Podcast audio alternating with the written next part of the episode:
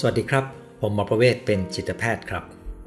เราพบกันทุกคืนวันอาทิตย์เวลาสองทุ่มสำหรับคืนวันนี้วันอาทิตย์ที่ 17 ตุลาคม พุทธศักราช 2564 เรามีนัดกันในหัวข้อ ระบบชีวภาพคนวัย 60 ผมได้รับหนังสือจากเทศบาลว่าให้ไปขึ้นทะเบียนผู้สูงอายุนะครับ ซึ่งก็ส่งมาในเดือนเกิดตามทะเบียนบ้าน แต่ว่าจริง ๆ แล้วผมเกิดล่วงหน้า 5 เดือน เนื่องจากคุณแม่พาไปแจ้งเกิดช้านะครับ ก็เลยจุกคิดขึ้นได้ว่าอ๋อเลข 60เนี่ยมันมีความหมายนะครับ มันเป็นเส้นแบ่งของทางการประเทศไทย ในการเรียกว่าผู้สูงอายุนะครับ ซึ่งเวลาที่บอกว่าเป็นผู้สูงอายุเนี่ยในทางกฎหมายนะครับ ก็จะนำมาซึ่งสิทธิต่างๆ ที่เรียกว่ามีความพิเศษกว่าประชาชน ที่อายุต่ำกว่านั้นนะครับขนส่งสาธารณะก็ได้สิทธิพิเศษนะครับ ภาคเอกชนก็เข้าร่วมนะครับ ก่อนที่จะมีโควิด โรงภาพยนตร์ก็จะมีโปรแกรมสำหรับคนอายุ 60 ขึ้นไป มีราคาพิเศษ มีวันพิเศษที่จะดูในราคาลดลงไปได้เยอะเลยนะครับ ก็เลยถือโอกาสว่าเรามานั่งคุยกันเกี่ยวกับผลของอายุ 60 ที่มีต่อระบบชีวภาพของมนุษย์เรา แล้วมันจะเกิดอะไรขึ้น เราควรจะดูแลตัวเองยังไงนะครับ มันมีโจทย์ท้าทายอะไรบ้างในเชิงชีวภาพ มันมีความเจ็บป่วยด้วยโรคอะไรที่จะเกิดขึ้นได้บ่อย ในวัย 60 ขึ้นไปนะครับ เวลาที่เราพูดถึงอายุนะครับ เรามักจะพูดว่าอายุเป็นเพียงตัวเลข ซึ่งในเชิงของงานการศึกษาเนี่ยมันเป็นเช่นนั้นจริง ๆนะครับ ความหมายก็คือว่ามีการศึกษาวิจัยที่พบว่าอายุที่เป็นตัวเลขตามการนับวันเกิดเนี่ยมันไม่สำคัญเท่ากับอายุที่เป็นอายุเชิงชีวภาพของเรานะครับ มันมีศัพท์เรียกภาษาอังกฤษนะครับ แต่ผมไม่อยากนำมาใช้ท่านที่รู้ภาษาอังกฤษดีคงจะเดาได้นะครับ อายุตามระบบชีวภาพ ซึ่งในการศึกษาเรื่องของการวัดอายุในทางชีวภาพนะครับ เขาพบว่าอายุในทางชีวภาพเนี่ยจะทำนายโรคต่างๆ ได้ดี ดีกว่าอายุตามเวลาที่นับจากวันเกิดครับทำนายอะไรได้บ้างทำนายประเภทโรค สมองเสื่อม โรคหัวใจหลอดเลือดการเสียชีวิตจากมะเร็ง และโรคทางกายต่างๆ ที่สัมพันธ์กับอายุ โดยเขาจะวัดที่ความสามารถในการทำงานของตับไตปอดหัวใจ ระบบการเผาผลาญและระดับการอักเสบในร่างกายนะครับ ซึ่งพอมา แตกออกมาเป็นการวัดในร่างกายเราเนี่ยก็จะเป็นการวัดเช่น วัดระดับน้ำตาลสะสม ว่ามีค่าสูงหรือค่าปกติ วัดคอเลสเตอรอลรวม วัดความดันเลือดตัวบน วัดความสามารถของปอดนะครับวัดการทำงานของไตด้วยค่าตัวหนึ่งนะครับวัดการทำงานของตับด้วยอีก 2 ตัว แล้วก็วัดระดับการอักเสบในเลือดตัวหนึ่งนะครับทั้งหมดนี้ 8 ตัวเนี่ย เอามาใส่ในสมการเพื่อคำนวณอายุในทางชีวภาพ แล้วเขาพบว่ามันทำนายสุขภาพได้นะครับ มันยังไม่มีตัววัดระดับความเครียดที่สะสมหรือยังไม่มีตัววัดว่าผลของการที่อยู่ใน เช่นเศรษฐานะยากจน หรืออยู่ในกลุ่มที่ด้อยโอกาส ซึ่งเป็นความเครียดเรื้อรังและมีงานวิจัยเยอะมากว่า ปัจจัยเหล่านี้ส่งผลต่อ ขบวนการเสื่อมของร่างกายเนี่ยนะครับไอ้ตัวนี้ยังไม่มีครับสาเหตุก็เพราะมันยังไม่มีตัววัดที่น่าเชื่อถือ ก็เลยกลายเป็นเหลือแต่ตัววัดในทางชีวภาพ 8 ตัวนี้นะครับ ซึ่งพอเรามีวิธีวัดระบบชีวภาพ 8 ตัวนะครับ มันก็ทำให้เกิดการวัดอายุในอีกรูปแบบหนึ่ง คือวัดอายุด้วยระบบชีวภาพ แทนที่จะวัดอายุด้วยระบบเวลานะครับ ซึ่งในงานวิจัยที่อเมริกานะครับ ซึ่งสนับสนุนโดย สถาบันสุขภาพแห่งชาติของเขาซึ่งเป็นแหล่งเงินทุนขนาดใหญ่มหาศาลเลยนะครับ ก็พบว่า ให้ตัวช่วง 20 ปีมานี้เนี่ยคนอเมริกันเนี่ยมีอายุเชิงชีวภาพที่ลดลงหมายถึงว่าเขาแก่ช้าลงนะครับเมื่อเทียบกับอายุตามปฏิทินนะครับ การที่เขาแก่ช้าลงนี้ก็เกิดจากปัจจัยหลายอย่างนะครับ โดยเฉพาะกลุ่มผู้ชาย สาเหตุส่วนหนึ่งก็เพราะว่าอัตราการสูบบุหรี่ลดลง ทำให้อัตราการแก่ตัวของผู้ชายลดลงนะครับขณะเดียวกันก็มีปัจจัยที่ทำให้อัตราการแก่ตัวตามระบบชีวภาพเป็นมากขึ้น เช่น น้ำหนักตัวเกิน แล้วผู้ชายเนี่ยเนื่องจากลดสูบลดการสูบบุหรี่ลงก็ทำให้ช่วง 20 ปีมานี้เนี่ยคนรุ่นที่กำลังเข้าสู่วัยสูงอายุเนี่ยจะมีอายุของระบบชีวภาพน้อยกว่าสมัยก่อน คือพูดง่าย ๆว่าอายุเท่ากันในตอนนี้กับเมื่อหลายสิบปีก่อนเนี่ย อายุตอนนี้วัดแล้วสุขภาพจะเซลล์มันจะใหม่กว่านะครับ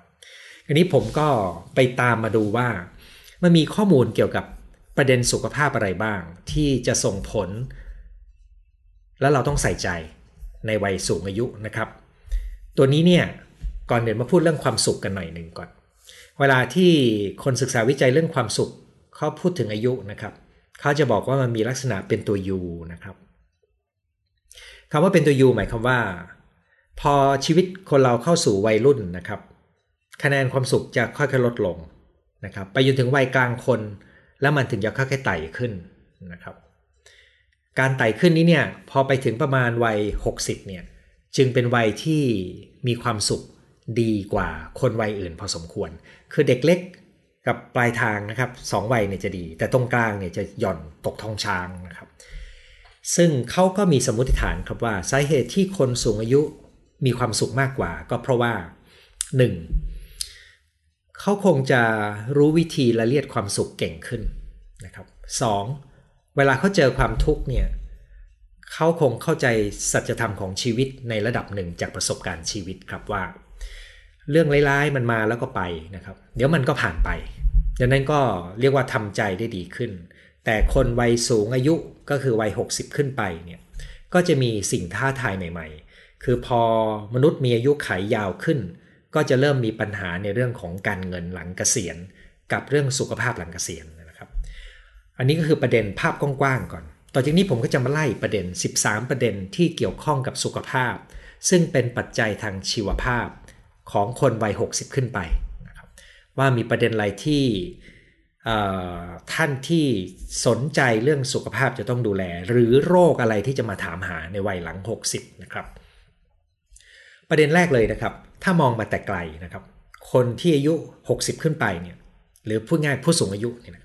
มองมาแต่ไกลเนี่ยเราจะเห็นก่อนเลยว่าคนนี้น้ำหนักตัวเกินไหมนั้นประเด็นน้ำหนักตัวเกินก็มีผลต่อสุขภาพสำคัญมาก สาเหตุส่วนหนึ่งก็เพราะว่าคนสูงอายุหรือคนที่มีอายุมากขึ้นเรื่อยๆเนี่ยระบบการเผาผลาญมันจะทำงานลดลง อันนี้คนจำนวนมากรู้อยู่แล้วนะครับ ไม่ต้องรอ 60 ครับ 30 กว่าก็ลดแล้วล่ะครับ แล้วเราก็เห็นว่าถ้าเราไม่ดูแลตัวเองดีๆเนี่ยตั้งแต่วัยกลางคนเราก็อ้วนง่ายขึ้นนะครับ แต่เราพูดถ้าไม่ใช่คำหยาบก็คือบอกว่ายิ่งแก่ยิ่งอ้วนง่ายนะครับออพออายุเผาผลาญน้อยลงเนี่ยมันก็เป็นสาเหตุหนึ่งนะครับ แต่สาเหตุที่สำคัญกว่าก็คือ การกินอาหารที่แย่ลงกับการไม่ออกกำลังกาย ซึ่งการกินอาหารที่แย่ลงเท่าที่ผมสังเกตตัวเองกับ คนรอบตัวที่อยู่ในวัย 50ปลาย 60 ต้นๆนนะครับ ผมพบว่าคนที่มีอายุมากขึ้นนี่ชอบกินของหวานมากขึ้น แล้วน้ำตาลเนี่ยเป็นตัวร้ายเลยในการทำลายสุขภาพ ดังนั้นโดยที่ไม่ต้องอ้วนเนี่ยนะครับน้ำตาลก็ทำลายสุขภาพได้ แต่ตัวแรกที่เราจะเห็นเลยก็คือ คนที่อายุมากขึ้น การเผาผลาญจะลดลง อันนี้คือปัจจัยทางชีวภาพที่เกิดขึ้นแน่นอนนะครับ ต่อมาปัจจัยที่2นะครับพอเขาเดินมาใกล้ตัวเรามากขึ้น เราจะเห็นรอยเหี่ยวย่น ไม่ใช่บนใบหน้านะครับ ตัวทั้งตัวเลยผิวหนังเขาครับ ในคนที่อายุ 60 ขึ้นไปนะครับ ผิวหนังเนี่ยจะเริ่มบางบางลงนะครับ แล้วก็จะแห้งจะคันง่ายนะครับ แล้วก็เหี่ยว มีจุดดำๆนะครับ มีรอยย่น ถ้ามีรอยกระแทกก็ ฟื้นตัวยากนะครับต่อมเหงื่อทำงานน้อยลงทำให้ไม่ค่อยมีเหงื่อออก ซึ่งการไม่มีเหงื่อออกเนี่ยคุณคงทราบนะครับ ระบบเหงื่อเนี่ยมันทำหน้าที่ช่วยระบายความร้อนให้กับร่างกาย คือถ้าคุณมีอุณหภูมิสูงเหงื่อออกเนี่ยน้ำเหงื่อที่มันออกมาจะระเหย ตอนที่มันระเหยเนี่ยมันจะใช้ความร้อนเนี่ยพาไปด้วยนี่นะครับซึ่งแปลว่ามันเป็นกลไกลดความร้อนในร่างกาย แต่พอต่อมเหงื่อทำงานไม่ดีก็แปลว่าความสามารถในการระบายความร้อนในร่างกายของคนสูงอายุจะลดลงนะครับ ซึ่งก็ทำให้เขาเสี่ยงกับความร้อน เช่นในต่างประเทศเราก็จะพบว่าพอมีที่เรียกว่า heat wave หรือว่าคลื่นความร้อนเข้าไปเนี่ย ถ้าเข้าไปเจอในบ้านที่ออกแบบสำหรับอยู่ในสังคมที่มีอุณหภูมิเย็นนะครับ หน้าหนาว หน้าร้อนก็ยังเย็นๆ พอไปเจอฮีทเวฟหรือขึ้นความร้อนเนี่ย เสียชีวิตกันก็เพราะว่ามันระบายความร้อนไม่ได้ แล้วก็บ้านไม่ได้ออกแบบไว้สำหรับการระบายความร้อนเหมือนบ้านแบบการออกแบบของบ้านไทยในสมัยโบราณนะครับ แล้วก็ถ้ามีแผลเนี่ยผิวหนังของคนที่มีอายุมากขึ้นก็จะซ่อมแซมช้าลง ฟังมาสองเรื่องรู้สึกมันมีแต่เรื่องไม่ดีนะครับอะมาฟังเรื่องที่3แล้วกัน เรื่องที่3เนี่ยพอจะใจชื้นขึ้นมาหน่อยหนึ่งนะครับ ก็คือเราจะไล่จากหัวลงไปที่ขานะครับ สมอง สมองของคนสูงอายุ จะไม่คมเหมือนเดิมนะครับ จะไม่เฉียบคมเหมือนเดิม จะจำชื่อจะจำข้อมูล จะแก้ปัญหาได้ไม่เร็วเหมือนเดิมนะครับ แล้วก็มันจะแย่ลงตามเวลา แต่สับความรู้และความทรงจำที่เคยสะสมมา จะยังดีอยู่ดังนั้นผมจึงเคยเล่าถึงรายงานการวิจัยที่เยอรมนีว่าเขาพบว่าคนที่ใช้ปัญญาในการแก้ปัญหาได้ดี คือคนวัย 60 นะครับถ้าผมจำตัวเลขไม่สิทธิ์อยู่ที่ 62 เลยนะครับก็แปลว่าเขาเรียนรู้แล้วก็ทำอะไรได้ช้าลงในเชิงของการเก็บข้อมูลใหม่ แต่เขาใช้ต้นทุนเก่ามาจัดการชีวิตได้อย่างรอบด้านมากกว่านะครับอันนี้ก็คือเรื่องของสมอง อย่างไรก็ตามอันนี้หมายถึงภาพรวมนะครับ ถ้าเราไม่ดูแลสมองให้ดีเนี่ยโรคที่ส่งมาถึงสมองเนี่ยจะทำให้สมองกลายเป็นจุดอ่อนประจำตัวของผู้สูงอายุ ซึ่งก็คือโรคสมองเสื่อม ไม่ว่าจะเป็นจากเรื่องหลอดเลือด ที่ทำให้เกิดการตีบของเส้นเลือด หรือการแตกของเส้นเลือดฝอยเล็กๆ หรือเกิดจากเส้นเลือดแตกแล้วเกิดเป็นเรียกว่าเป็นเราเรียกเป็นสโตรกคือเวลาเส้นเลือดผิดปกติในสมองที่เป็นโรคเนี่ยมันมีได้ 2 ชนิดนะครับ ชนิดที่เส้นเลือดตีบก็ทำให้เลือดไปเลี้ยงบริเวณหลังจากนั้นไม่ได้ ชนิดที่เส้นเลือดแตกก็ทำให้เลือดไปเลี้ยงจากนั้นไม่ได้ด้วย แล้วก็ยังมีน้ำเลือดไหลมากดเซลล์รอบๆด้วย ขึ้นอยู่กับว่าแตกเส้นใหญ่เส้นเล็กนะครับ อันนี้ก็คือเรื่องสมอง ขยับลงมาก็สายตาครับ สายตาคนวัย 60 ขึ้นไป ก็จะมีปัญหาตาแห้งนะครับ อาจจะมีปัญหาต้อกระจก บางคนก็เป็นต้อหินนะครับ วันก่อนผมไปวัดสายตานะครับ เพื่อใช้ดูว่าจะต้องเปลี่ยนเลนไหมนะครับเขาก็เช็คด้วยให้เช็คให้ด้วยนะครับว่า เป็นต้อหินไหมนะครับ ถามอายุครับเออขอโทษนะครับอายุเท่าไหร่ละเออกำลังย่าง 60 ครับอ๋องั้นเดี๋ยวผมตรวจต้อหินให้ด้วยนะครับนะครับ ก็จะมีโอกาสที่จอประสาทตาจะมีความเสื่อมได้ด้วย อันนี้คือเรื่องตาเนี่ยครับเป็นเรื่องง่าย ๆเลย ถัดมาครับตาแล้วก็มาหูครับ ผู้สูงอายุมีปัญหาหูกันเยอะมากนะครับ จะมีปัญหาการได้ยิน ซึ่งเป็นปัญหาที่พบบ่อยมากๆในผู้สูงอายุนะครับ แล้วก็จำนวนหนึ่งสามารถทำให้ดีขึ้นได้ด้วยการใส่เครื่องช่วยฟัง แต่ผู้สูงอายุจำนวนมากที่ควรจะใส่เครื่องช่วยฟัง ก็ไม่ได้ใส่เครื่องช่วยฟังนะครับ ตัวอย่างใกล้ตัวผมเลยนะครับ สมัยที่คุณพ่อผมอายุเริ่มมากขึ้น และผมพาไปตรวจสุขภาพ หมอเขาก็เจอว่าการได้ยินไม่ดี ก็เราก็สั่งทำเครื่องช่วยฟัง ซึ่งเราก็สั่งอย่างดีนะครับ คือเบิกได้หน่อยเดียวตามสิทธิราชการ แต่ที่เหลือเรายอมจ่ายเงินเพิ่ม เอามาแล้วเขาไม่ยอมใส่ครับ ไม่มีเหตุผลนะครับ แล้วไม่สามารถถกเถียงกันได้ด้วยเหตุผลดังนั้นเขาก็ไม่ได้ใส่แล้วก็ทุกวันนี้เขาไม่เคยได้ยิน แต่ยังดีที่เขายังรู้ตัวเขายังสื่อสารในภาษามือได้ เช่นจะพาเข้าไปฉีดวัคซีน ผมก็จะบอกว่าอ่าเขารู้ไปฉีดยานะครับ ก็ร่วมมือได้ครับและยังเดินได้อายุร้อยกว่าปีนะครับ อันนี้คือหูนะครับ ถัดมาครับลงมาหน่อยนี่ก็ช่องปากนะครับ ในช่องปากเนี่ยผู้สูงอายุจะมีปัญหาช่องปากแห้งนะครับน้ำลายน้อยลง ซึ่งก็นำไปสู่ปัญหาสุขภาพฟัน สุขภาพเหงือกนะครับ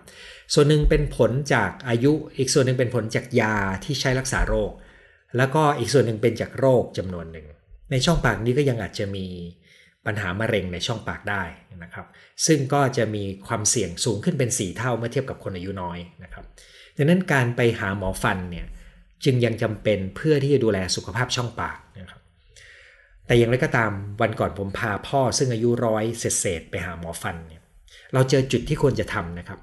แต่หมอฟันก็ประเมินว่าถ้าจะต้องนอนเพื่อจัดการอะไรในช่องปากเนี่ยเขากลัวสำลักน้ำเขาเลยไม่กล้าทำให้นะครับทั้งนั้นที่เป็นคนที่สนิทกันแล้วเขาก็แนะนำแล้วผมก็เชื่อเขานะครับ แล้วยังไงครับ ก็แปลว่าถ้าเราอายุมากขึ้นเรื่อยๆ ต้องระวังว่าพอถึงจุดหนึ่งปฏิกิริยาของการป้องกันการสำลักมันลดลงเนี่ยหมอฟันจะไม่เคยกล้าทำฟันให้นั้นเราต้องรีบรักษาช่องปากและทำฟันให้ดี ตั้งแต่ก่อนอายุมากขึ้นเรื่อยๆนะครับอายุเท่าไหร่ก็ดูจากอายุทางชีวภาพของท่านดูว่าร่างกายท่านเสื่อมโทรมลงแค่ไหน ปัจจัยที่ 7 แล้วนะครับ ตอนนี้ก็คือเรื่องหัวใจครับลงมาละมาถึงหัวใจนะครับ ในวัยสูงอายุขึ้นไปนะครับ ในวัย 60 กลางๆ ก็จะเริ่มมีปัญหาที่เกี่ยวข้องกับโรคหัวใจนะครับเเราเรียกว่าหัวใจวาย หัวใจล้มเหลว แล้วก็มีสโตรกก็คือหลอดเลือดในสมองนะครับ อันนี้เป็นสาเหตุการตายที่สำคัญของคนวัยสูงอายุ คนผู้ใหญ่เลยนะครับในสังคม แล้วก็วิมันมีวิธีป้องกัน ในเรื่องหัวใจอยู่หลายเรื่องนะครับ แล้วก็ถ้าเราดูแลหัวใจให้ดี สิ่งที่จะพูดต่อจากนี้ก็จะดีกับหลอดเลือดด้วย แล้วก็จะดีกับสมองด้วย แล้วก็ดีกับอารมณ์ด้วยนะครับ ส่วนอะไรดีกับอารมณ์บ้างมากกว่านี้ ไว้ผมจะหาเวลามาเล่าให้ฟังเนี่ยนะครับ เพราะนั่นเป็นเรื่องอีกเรื่องหนึ่งที่เป็นเรื่องใหญ่เลยคำแนะนำอะไรบ้างที่จะดูแลหัวใจให้ดีนะครับ 1. อย่าสูบบุหรี่ 2. ควบคุมการ รับประทานเกลือและน้ำตาล 2-3 นะครับ 4. ระวังไขมันจากสัตว์ และเขาใช้คำว่าผลิตภัณฑ์นมนะครับ จากนั้นก็คือต้องออกกำลังกาย โดยเฉพาะการเดิน การว่ายน้ำ การเคลื่อนไหวแล้วก็การเล่นโยคะ ในเอกสารที่ผมหยิบมาจากเว็บ MD นะครับ ไม่ได้ใส่เรื่องของชิกง ซึ่งจริง ๆ แล้วชิกงเนี่ยขออภัยโยคะไทเก๊กไม่ได้ใส่เรื่องไทเก๊กทั้งที่ไทเก๊กเป็น การแนะนำในการป้องกันการหกล้ม แต่พอดีอันนี้เขาแนะนำในฝ่ายหัวใจเขาก็เลยไม่ได้ใส่ไทเก๊กลงไปนะครับ อันนี้คือเรื่องหัวใจ จากนั้น 8 ครับ ระบบที่เกี่ยวข้องกับหัวใจก็คือความดันเลือดนะครับ พอสูงอายุปุ๊บเส้นเลือดจะเริ่มแข็งตัวนะครับ มันเป็นความเสื่อมตามธรรมชาติ ซึ่งก็จะทำให้ความดันเลือดสูง ในเรื่องความดันเลือดสูงนี้เนี่ยมีความเข้าใจผิดอย่างหนึ่งก็คือ คนคิดว่าความดันเลือดสูงต้องมีอาการมึนหัวนะครับ แต่จริง ๆ แล้วความดันเลือดสูงอาจจะมีลำแรงดันสูงได้โดยไม่มีอาการก็ได้ ดังนั้นจึงจำเป็นที่ต้องตรวจเป็นประจำซึ่งปัจจุบันมีเครื่องวัดความดันที่มีราคาไม่แพง วัดแบบอัตโนมัติ มีความน่าเชื่อถือดีพอสมควร แนะนำเลยครับ ซื้อมาเก็บไว้ในบ้าน แล้วก็ไม่ต้องซื้อรุ่นที่มีความพิเศษอะไรครับ ซื้อรุ่นธรรมดาธรรมดา แต่ว่าจดบันทึกไว้หน่อยก็ดีนะครับ เพราะว่าถ้าเราไม่คุมความดันนะครับ มันเสี่ยงอะไรบ้าง รงดันที่สูงก็จะทำให้เกิดความเสื่อมของหลอดเลือดเร็วขึ้น ซึ่งก็จะทำให้หลอดเลือดที่จุดต่างๆ มีความเสียหาย ก็เช่น ถ้าไปแตกที่สมอง ก็เป็นเส้นเลือดในสมองแตก ถ้าไปแตกที่จอประสาทตา ก็ทำให้ตาบอดนะครับ มันส่งผลเสียได้ทุกอวัยวะในร่างกายเรา รวมถึงไตนะครับ รวมถึงหัวใจ จริงๆ ไม่มีอวัยวะไหนที่หนีไปได้ ถ้าความดันเลือดสูง เพราะว่า เลือดมันเลี้ยงทั่วทุกตัวทั้งตัวนะครับ นั้นพอแรงดันสูงเส้นเลือดเสื่อมคราวนี้ก็โรคถามหาหมดเลย นั้นการคุมความดันเลือดนี่สำคัญมากนะครับ ถัดมานะครับไล่ลงมาก็จะมาที่กระเพาะปัสสาวะครับที่เป็นลักษณะเฉพาะตัวของผู้สูงอายุ คือเนื้อเยื่อของกระเพาะปัสสาวะเนี่ยมันจะไม่ไม่ไม่ยืดหยุ่น ไม่มีกำลังเหมือนแต่ก่อนนะครับ ดังนั้นมันมีความสามารถในการเก็บปัสสาวะในกระเพาะปัสสาวะลดน้อยลง แล้วก็หูรูดเนี่ยมันก็ทำงานแย่ลงนะครับดังนั้นก็ทำให้บางครั้งจะมีคนที่มีปัสสาวะเล็ดนะครับอันนั้นเราก็จะบางทีไอจามแล้วก็มีปัสสาวะเล็ดได้ในผู้สูงอายุนะครับอ๋อยังหาข้อดีไม่ค่อยได้เลยใช่ไหมครับ แต่ว่าอันนี้ก็คือโจทย์ที่เราเจอได้บ่อย หลายเดือนก่อน ผมเห็นโฆษณาหนึ่งดูแล้วยังอดยิ้มไม่ได้ว่า มีดาราอายุ 40 กว่านะครับ นักร้องเออเป็นนางแบบให้กับ ผลิตภัณฑ์สูงอายุที่ป้องกันปัสสาวะเล็ดนะครับเออจริง ๆ วัย 4 50 เนี่ยยังไม่ควรมีนะครับโดยหลักแล้วเอาละเรามาต่อกันนะครับ ในประเด็นถัดมาก็คือประเด็นที่ 10 แล้วนะครับ ประเด็นที่ 10 ก็คือ ตอนนี้มันไม่ได้ไล่เป็นอวัยวะละมันจะไล่เป็นประเด็นใหญ่ ๆ แล้วนะครับ ประเด็นที่ 10 ก็คือความเสี่ยงต่อโรคมะเร็ง ซึ่งจริง ๆ แล้วเรื่องนี้ อาจจะควรจะย้ายไปเป็นอันดับหนึ่งด้วยซ้ำแต่บังเอิญผมไล่จากการมองแล้วก็ไล่จากหัวลงล่างมะเร็งเนี่ยมันเป็นได้ทุกที่เนี่ยนะครับ ก็เลยเอามาวางไว้ตรงตำแหน่งนี้นะครับ ความเสี่ยงต่อมะเร็งสูงขึ้นอย่างมากหลังอายุ 60 เพราะว่ากระบวนการผลิตเซลล์ซ้ำเนี่ยมันเริ่มผิดผิดถูกถูกซึ่งก็ทำให้มีเซลล์ที่สร้างมาอย่างผิดปกติพอเซลล์สร้างมาผิดปกติ ถ้าระบบภูมิคุ้มกันทำงานไปทำลายทิ้งไม่ดีนะครับ เซลล์มะเร็งก็เติบโตขึ้น ดังนั้นก็จะพบว่าอย่างมะเร็งเต้านมเนี่ยก็จะเจอในผู้หญิงที่อายุมากขึ้นนะครับมะเร็งลำไส้ใหญ่ก็เจอในคนอายุมากขึ้น คนอายุมากขึ้นนี่แทบจะมีความเสี่ยงต่อมะเร็งทุกโรคเลย ดังนั้นการตรวจสุขภาพก็ต้องคัดกรองมะเร็งตามความเหมาะสม ซึ่งตัวนี้หมอประจำตัวจะช่วยดู และฟังให้คำแนะนำในเรื่องรายละเอียดได้นะครับ11 ครับ คุณภาพการนอนของผู้สูงอายุ ก็จริงๆ การนอนของทุกวัยยังคงต้องการ 7-9 ชั่วโมงนะครับ แต่ว่าพออายุมากขึ้นนะครับ ร่างกายจะผลิตฮอร์โมนการนอนที่ชื่อเมลาโทนินลดลง แล้วก็เลยทำให้เรามีคุณภาพการนอนแย่ลงนะครับ มันทำให้เรามีการหลับลึกที่ต่อเนื่องไม่เพียงพอในตอนกลางคืนนะครับ แล้วก็ถ้ามาเผลองีบตอนกลางวันนานเกิน กลางคืนก็จะหลับได้ไม่ดี ยิ่งรวนใหญ่เลยนะครับ หรือบางคนมีความกังวลว่าจะนอนไม่หลับ ผมมีผู้สูงอายุชั้นท่านหนึ่งนะครับ มาปรึกษาด้วยเรื่องการนอนไม่หลับ ก็มีความกังวลครับ และเธอก็มีโปรโจทย์เก่าในปมวัยเด็กด้วย แต่เธอบอกเธอไม่อยากยุ่งมากแล้วเธออายุปลายทางแล้วไม่อยากมารื้อปมไม่เป็นไรครับ ไม่รื้อก็ไม่รื้อนะครับ งั้นผมจะใช้ยาและสารอาหารเสริมนะครับ แล้วก็กิจวัตร เธอก็ปรับหลายอย่างมากครับ แต่ว่าวันดีคืนดีถ้ากังวลอะไรสักหน่อยหนึ่งระบบการนอนก็รวนครับ ก็ต้องเติมสารอาหารเสริมฮอร์โมนฮอร์โมนเมลาโทนินนะครับ แล้วก็บางครั้งก็ต้องใช้ยาบางตัวช่วยด้วยนะครับอันนี้ก็ผมคิดว่าคนที่ยังหลับได้ดี ถือเป็นคนที่มีวาสนามากนะครับ เพราะว่าการนอนหลับมันเป็นความสุขอย่างหนึ่งของชีวิตครับ อันนี้ก็เป็นข้อ 11 นะครับ คือการนอนจะแย่ลง ข้อ 12 ครับ ระบบภูมิคุ้มกันครับ มันมีเรื่องโควิดเนี่ยทำให้เราคุ้นกับเรื่องภูมิคุ้มกันเพิ่มขึ้น แล้วเราอาจจะเคยได้ยินคำว่า T cell นะครับ คือในระบบภูมิคุ้มกันเนี่ยมันมีภูมิคุ้มกันที่ใช้ตัวระบบเคมีที่เรียกว่าภูมิคุ้มกันที่ไหลไปตามกระแสเลือดเป็นเคมีเนี่ยนะครับเป็นเป็นโปรตีนที่คอยไปจับกับ สิ่งแปลกปลอม กับอีกระบบหนึ่งคือใช้เซลล์เม็ดเลือดขาวนี่ไปสู้โดยตรงนะครับคือเซลล์เม็ดเลือดขาวชนิดหนึ่งปล่อยสารเคมีที่เป็นโปรตีนไปสู้ อีกชนิดหนึ่งวิ่งเข้าหาค่าศึกเลยเหมือนพลทหารราบนะครับ ซึ่งตัวหลังเนี่ยที่เรียกว่า T เซลล์เนี่ยพออายุมากขึ้นแล้วร่างกายจะผลิตน้อยลงน้อยลงนะครับดังนั้นความสามารถในการสู้เชื้อโรคด้วยระบบ T เซลล์ก็ลดลง ซึ่งไอตัว T เซลล์เนี่ยสำคัญมากในกรณีของไวรัสด้วยนะครับ แล้วเราก็สู้การติดเชื้อได้ลดลง แล้วพอไปฉีดวัคซีนเนี่ยนะครับ วัคซีนที่ฉีดเข้าไปในร่างกายผู้สูงอายุ ก็จะกระตุ้นภูมิคุ้มกันได้ไม่แข็งแรงเท่ากับคนที่อายุน้อยกว่านั้น ซึ่งเรื่องนี้เราเรียนรู้กันตอนที่มีการระบาดของโควิดนะครับ โควิดนี่ทำให้เรามีความรู้เรื่องเรื่องเกี่ยวกับไวรัส และระบบภูมิคุ้มกันเยอะขึ้นมาก อย่างน้อยก็ในประชาชนเนี่ยนะครับนั้นเราก็ต้องรู้ว่าภูมิคุ้มกันโดยเฉพาะระบบที่เป็นการสู้ได้เซลล์เนี่ยมันทำงานลดลง ทำให้สู้เชื้อได้น้อย การฉีดวัคซีนก็กระตุ้นระบบนี้ได้น้อยนะครับ แล้วก็การฉีดวัคซีนเช่น ป้องกันไข้หวัดใหญ่ก็อาจจะต้องดูบางรายนะครับ ว่าจะใช้ปริมาณ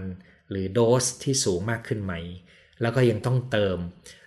วัคซีนป้องกันโรคบางโรคที่จะพบในผู้สูงอายุด้วยนะครับเรื่องนี้ไปถามรายละเอียดกับหมอประจำตัวนะครับ สุดท้ายนะครับข้อ 13 นะครับ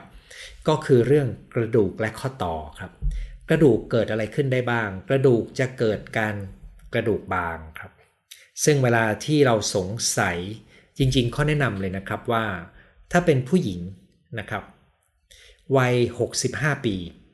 อย่างน้อยนะครับ ควรจะได้การทำสแกนกระดูกเพื่อดูว่ามีกระดูกกระดูกพรุนไหมนะครับขณะที่ผู้ชายก็อาจจะต้องพิจารณากรองอยู่เหมือนกันนะครับ ก็คือลองตรวจดู แต่เรื่องกระดูกพรุนเนี่ยอาหารและการเคลื่อนไหวมีส่วนช่วยได้มากนะครับ อาหารที่มีแคลเซียม และแสงแดดที่ช่วยเรามีวิตามินดีเนี่ยจะช่วยดูแลกระดูกของเราได้ดังนั้นผมพยายามจะเชียร์ผู้สูงอายุทุกรายให้กินอาหารที่มีแคลเซียมเพียงพอ ซึ่งแหล่งแคลเซียมที่ดีที่สุด ก็มีอยู่ในปลาตัวเล็กนะครับผมจะจำได้ง่ายที่สุดเลยเพราะว่าปลาตัวเล็กมันมีกระดูกอยู่ในตัวมันนะครับ แล้วมันเคี้ยวและกลืนได้เลย นะครับปลาตัวเล็ก กุ้งก็มีแคลเซียมเพราะเปลือกมันก็มีเป็นต้นนะครับถ้าอยากรู้ไปค้นดูเลยครับว่าอาหารอะไรมีแคลเซียมสูงนะครับระวังเกลือนะครับ ถ้าท่านกินประเภทที่มีหมักหมักเค็มเนี่ยส่วนวิตามินดีแหล่งที่ดีสุดยังคงเป็นแสงแดด แต่ผู้สูงอายุจำนวนมากก็ไม่ชอบออกไปโดนแดดนะครับเพราะผิวเขาก็จะบางลงแล้วด้วย แล้วก็เมื่อไม่นานมานี้ผมคุยกับผู้สูงอายุท่านหนึ่งที่ปรึกษามา ด้วยเรื่องซึมเศร้า เพราะเครียดจากโควิด ซึ่งอยู่ในบ้านมาเกือบ 2 ปีนะครับ ผมก็บอกว่าน่าจะต้องดูระดับวิตามินดีด็อกด้วยนะครับ วิตามินดีเนี่ยลูกสาวก็บอกว่าเพิ่งไปเจาะมามันต่ำมากเลย หมอที่ดูอยู่ต้องอัดวันละสามอาทิตย์ละสามหมื่นหน่วยมาตรฐานนานาชาติที่เรียกว่า international unit สามหมื่นเนี่ยอยู่หลายหลายเดือน แล้วก็เพิ่งลดมาเหลืออาทิตย์ละหมื่นหนึ่งนะครับ มันมีเม็ดละหมื่นยูนิตนะครับ ถ้าท่านจะใช้ แม้ว่าขนาดนี้จะฟังดูสูง แต่ว่าถ้าเมื่อไรก็ตามที่เรารู้ว่าต่ำเราก็ต้องเติมให้ดีพอเพื่อให้ร่างกาย สามารถรักษากระดูกให้แข็งแรงไว้ได้นะครับนอกเหนือจากกระดูกก็ยังมีเรื่องของกล้ามเนื้อและข้อนะครับ กล้ามเนื้อเกิดอะไรขึ้น กล้ามเนื้อจะอ่อนแอลงกว่าเดิม ผมเคยพูดไว้เมื่อนานมาแล้วด้วยนะครับในไลฟ์ว่าจริง ๆ ตอนอายุ 50 กว่าเนี่ยฮอร์โมนเทสโทสเตอโรนหรือฮอร์โมนที่เป็นฮอร์โมนเพศชายเนี่ยมันจะหลั่งน้อยลงได้ ที่ใช้คำว่าได้ เพราะว่าแต่ละคนจะไม่เหมือนกันนะครับ คนที่ออกกำลังกายคนที่มีชีวิตที่ยังเคลื่อนไหวเนี่ยแล้วก็ยังมีสิ่งท้าทายเนี่ยนะครับ ระบบร่างกายยังจะทำงานดีอยู่ครับนั้นถ้าไม่ดูแลให้ดี กล้ามเนื้อก็จะอ่อนแอลง แล้วก็ข้อต่อมันจะก๊อกแก๊กครับ เวลาเคลื่อนไหวมันจะมันจะมีอาการปวด มันจะมีอาการเหมือนข้อมันเริ่มหลวมเนี่ยนะครับ ซึ่ง วิธีดีที่สุดก็คือการสร้างความแข็งแรงของกล้ามเนื้อ เพื่อให้มันทำหน้าที่ช่วยหุ้มข้อต่อต่างๆ ไว้อย่างดีนะครับนั้นในเชิงของการป้องกันเนี่ยจึงไม่มีอะไรจะดีไปกว่า กลับไปสูตรมาตรฐานเลยนะครับ ให้เรารู้ว่าระบบชีวภาพของผู้สูงอายุเต็มไปด้วยความเสื่อมจริงนะครับยกเว้นสมองมีบางอย่างที่ดีนะครับก็คือมันมีประสบการณ์อยู่เท่านั้นเอง ที่เหลือเนี่ยมันเป็นจุดที่เราต้องรู้จุดอ่อนประจำตัว แล้วก็ต้องเรามัดระวังต้องกรองสภาวะที่เป็นปัญหาให้ดีนะครับ ถ้ามีโรคก็ต้องรักษาเพื่อไม่ให้มันไปขยายปัญหานะครับ แต่การมีวิถีชีวิตที่ดีเนี่ยเป็นเรื่องสำคัญมากครับ ผมมีความตั้งใจว่าถ้าสถานการณ์โควิดคลี่คลายนะครับ คงจะได้ใช้ชีวิตที่อยู่ในที่ธรรมชาติมากขึ้น เพราะนั่นเป็นสิ่งที่ผมได้พูดคุย กับทุกท่านมาเป็นระยะอยู่แล้วนะครับว่า เราจำเป็นต้องออกแบบวิถีชีวิตของเราให้เข้าใกล้ธรรมชาติมากขึ้น แต่ต้องรู้ข้อจำกัดของตัวเองให้ดีนะครับและทั้งหมดก็คือสิ่งที่ผมนำมามอบให้ในหัวข้อที่พูดถึงระบบชีวภาพคนวัย 60 ครับ